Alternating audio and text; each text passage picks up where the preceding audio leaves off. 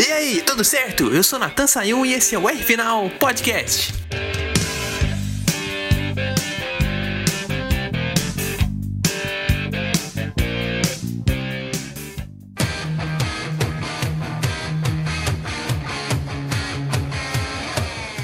Dando certo ou não a compra da equipe Alfa Romeo, os Andrettis ainda vão continuar tendo um bom nome na Fórmula 1. Principalmente o Mario Andretti, não é o que está na negociação da compra da equipe, quem está é o Michael Andretti, filho dele. Mas por onde passa, o Mario é bem reconhecido, não só pela carreira que ele fez nos Estados Unidos, né, na Indy, na NASCAR, mas também pela Fórmula 1, né? O cara é o campeão mundial de 78. Pilotou um dos carros Asa, que foi o primeiro carro que deu a revolução aerodinâmica para a Fórmula 1 lá no final da década de 70. E até hoje é um cara super por dentro da temporada atual, né? Tanto que de vez em quando surge uma declaração ou outra dele falando dos pilotos de hoje. Uma das mais recentes foi elogiando a performance do George Russell no GP da Bélgica, que ele largou na frente do Hamilton lá em Spa-Francorchamps, pilotando com a Williams na chuva. O Andretti falou que o Russell impressionou ele e mostrou todas as suas qualidades e que pode ser um piloto campeão. Eu, se eu fosse o Russell, ia ficar pensando, cara, que moral, hein? Recebeu o elogio de um cara que ganhou a Fórmula 1, a Indy 500 e chegou a ganhar uma classe das 24 horas de Le Mans. Mas assim, falando do Andretti, né? Ele é o tipo também de pessoa que não aguentava dizer um não para a Fórmula 1, na carreira toda dele. Tanto que no final da passagem dele pela categoria, quando ele já estava com a cabeça mais pronta para os Estados Unidos, o Carlos Reutemann desistiu da Williams, ele foi substituir o argentino no GP de Long Beach. E no GP da Itália foi sensacional, porque o Didier Pironi, que era o piloto titular, estava machucado e eles chamaram o nosso ítalo-americano para substituir. E fez muito pouco, em Monza ele só conseguiu a pole position e chegou no terceiro lugar. Lembrando que era um carro turbo, né, um pouco mais difícil de pilotar. E ele já falou na entrevista da Sky Sports que ele sentou e já se sentiu à vontade. Coisas do Mario Andretti, não consegue chegar no lugar sem ser competitivo. Teve ali um carro de 1.000 cavalos nas mãos e entregou o resultado. E falando da paixão dele, né, até hoje, com 81 anos, ele ainda dirige aquele carro de 2 lugares da Fórmula Indy, que acompanha os carros da temporada atual na volta de apresentação, que tá o Penske, aí ele leva um fã no carro de 2 lugares. Mas só que o grande problema é que ele não compete mais, né? Ele tem que encostar no box junto com o Pace Car e deixar os pilotos da temporada atual fazerem o show de hoje. Mas aí vem aquela pergunta, né? Se ele estivesse com 81 anos, mas com aquele gás de 21, podendo voltar a correr normalmente, que carro que ele escolheria para voltar com as competições? Uma Lotus da Fórmula 1, que ele foi campeão em 78, uma Newman-Haas que ele correu já na Fórmula Indy, uma Penske da Fórmula Indy, uma Ferrari da Fórmula 1, qual seria? Para responder isso, acho que precisa de um cara que conversou com a lenda. Entrevistou ele no mês passado, no IndyCast. Tô falando do grande Fábio Mota. Salve, pessoal do R-Final, tudo bom? Legal estar aqui participando com vocês, Fábio Mota, do IndyCast Brasil. Falar do Mário é sempre incrível, é uma família brilhante, mas o Mário eu acho que está acima de qualquer suspeita ali dentro. A gente conversou com o Mário sobre tendências do passado e tendências do futuro. Assim, ele é um racer, ele corre, ele vai fazer tudo que achar interessante, mas eu vejo que ele tem um carinho muito grande pelaquela Lotus. Ele teve muitas conquistas na Indy, teve muito sucesso, ele guiou pela Penske quando ele ganhou a Indy 500, mas assim, a Indy 500 é um campeonato de uma corrida só, e Fórmula Indy e a Fórmula 1 não, ele ganhou um campeonato. Alguns dizem que não foi brilhante, eu acho uma covardia. O cara que é campeão da Fórmula 1 é um campeonato extremamente complicado, extremamente complexo, difícil. E ele ganhou. Então, assim, eu acho assim, que talvez seria a Lotus, mas ele tem um carinho muito grande, como ele falou com a gente, pela Newman-Haas, até tem pela Andretti, ele correu, classificou um carro e tal, mas a Newman-Haas foi a vida dele, né? Para quem não sabe, quando Nigel Mansell foi correr, foi uma negociação absurda, porque ele era piloto único, quase que a vida toda lá, abriu exceção para o filho, e depois quando foi,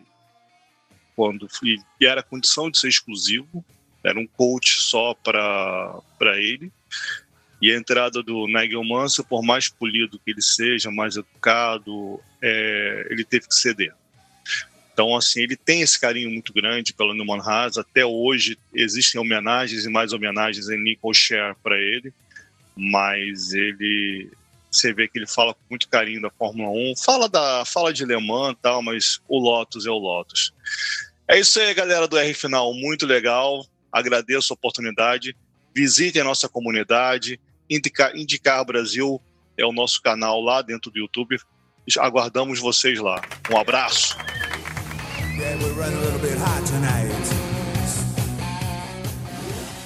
Rapaz, a Lotus é a Lotus de verdade, né?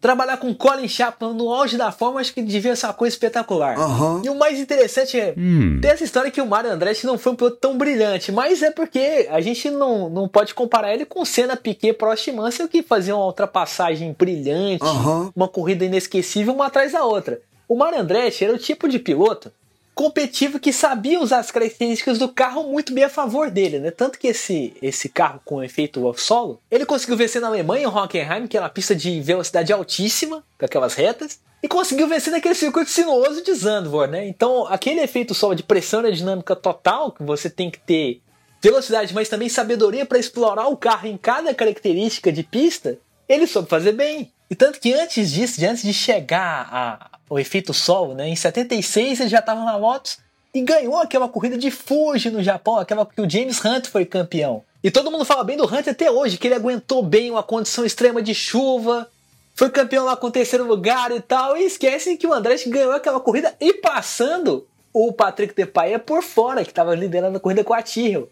O Depailler deu uma escorregada ali numa parte de descida e o Andretti foi colocando o carro por fora, colocando, e na hora que foi chegando na curva ele pôs por fora de uma vez e passou.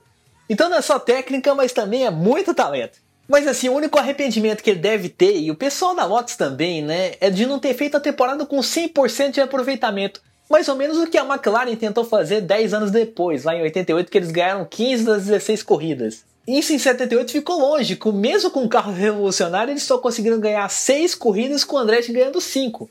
Mas por que será que com isso não deu para fazer 100% de aproveitamento? O que faltou para fazer isso, Ricardo Arcuri?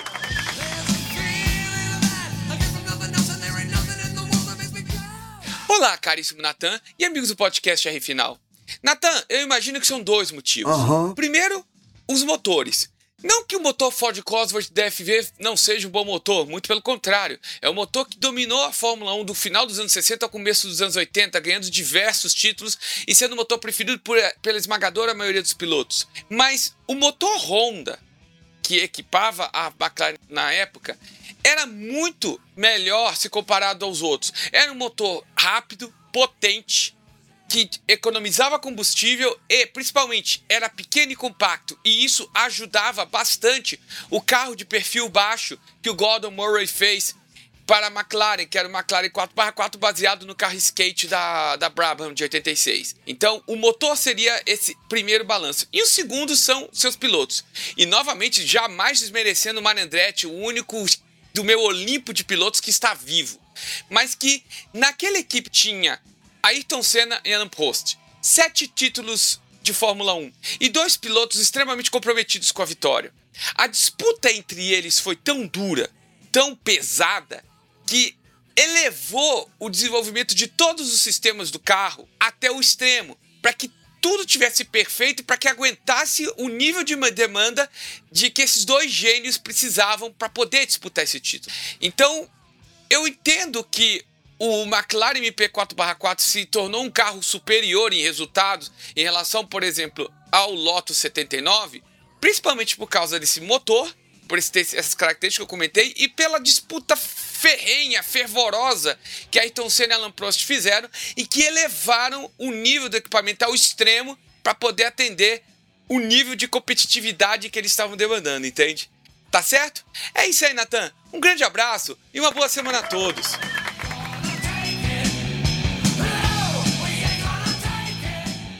Essa questão de pilotos dirigindo no limite o ano inteiro foi difícil, né? O tanto que o terceiro colocado, que é o Berger, que foi o Berger naquela temporada, não conseguiu chegar nem perto dos 2. Ganhou uma corrida só, que foi aquele GP da Itália que os 2 abandonaram. Realmente foi um momento especial que a Lotus não teve, não por causa de capacidade dos 2. Né? O Mario Andretti era bom, o Ronnie Peterson era também muito bom, né? Tanto que foi vice-campeão. Mas aquele final de temporada que podia ter trazido mais 2 vitórias para a equipe Lotus não aconteceu. O Ronnie Peterson infelizmente morreu lá no GP da Itália, em Monza. E o Jean-Pierre Jarre, que chegou para substituir o sueco e fazer 2 corridas, estava se adaptando rapidamente e quebrou nas duas, né? Quebrou nos Estados Unidos e quebrou no Canadá. E no GP dos Estados Unidos, para a gente ter uma noção do quanto ele tinha se adaptado melhor, ele tinha feito a volta mais rápida da prova em Watkins Glen. E no GP do Canadá, em Montreal, ele tinha feito até a pole. Mas vamos aplaudir, poxa, 2 corridas o cara conseguiu se adaptar desse jeito, não é pra qualquer um. Tanto que ele é hoje lembrado como um dos pilotos bons da Fórmula 1 que nunca conseguiram uma vitória. Tudo por causa daquele finalzinho de temporada com a Lotus 79. E se você ficou curioso para saber como é que é o feeling de pilotar esse carro, vai lá no Fórmula 1 2018, 2019 e no 2020 que tem na lista de carros clássicos do jogo essa Lotus. Aí você vai ter uma noção de que era a vida do Mario Andretti, do Jarre e do Ronnie Peterson. Tinha potência, velocidade e um pouquinho de estabilidade, né? Afinal de contas, não tinha contra de tração. Pivotando você vai ter uma ideia melhor, então senta lá e diverte. Por hoje a gente vai ficando por aqui, né? Mas fica ligado no meu Instagram, @natanrefinal, que tem muita coisa boa pra vir, né? Também não esquece de seguir lá os nossos amigos, o Arcuri com a Arcuri Consultoria. Aliás, no YouTube dele, Arcuri Consultoria, tem um vídeo dos 10 melhores carros da Fórmula 1, na opinião dele, e que ele também fala um pouquinho desse Lotus 79. Fala, na verdade, o principal, né? Da aerodinâmica toda do carro. E segue lá também o pessoal do IndyCast, que vale a pena demais. Não só teve a entrevista com o Mario Andretti, mas também teve com o Paul Page, que foi o narrador da ESPN, que cobriu a Fórmula Indy nos anos 80, 90 e 2000. E também grandes pilotos como o Cristiano da Mata, que já passou pela Indy, e o Beto Monteiro, que já correu na Fórmula Truck e agora corre na Stock Car. Então é imperdível. Semana que vem a gente volta aqui no podcast com o GP do México de Fórmula 1. Será que a gente vai ter mais um duelo mano a mano na pista entre Hamilton e Verstappen pelo campeonato? Ou será que um outro coadjuvante vai conseguir roubar a cena na vitória? É o que a gente vai descobrir. Então até a próxima e um grande abraço!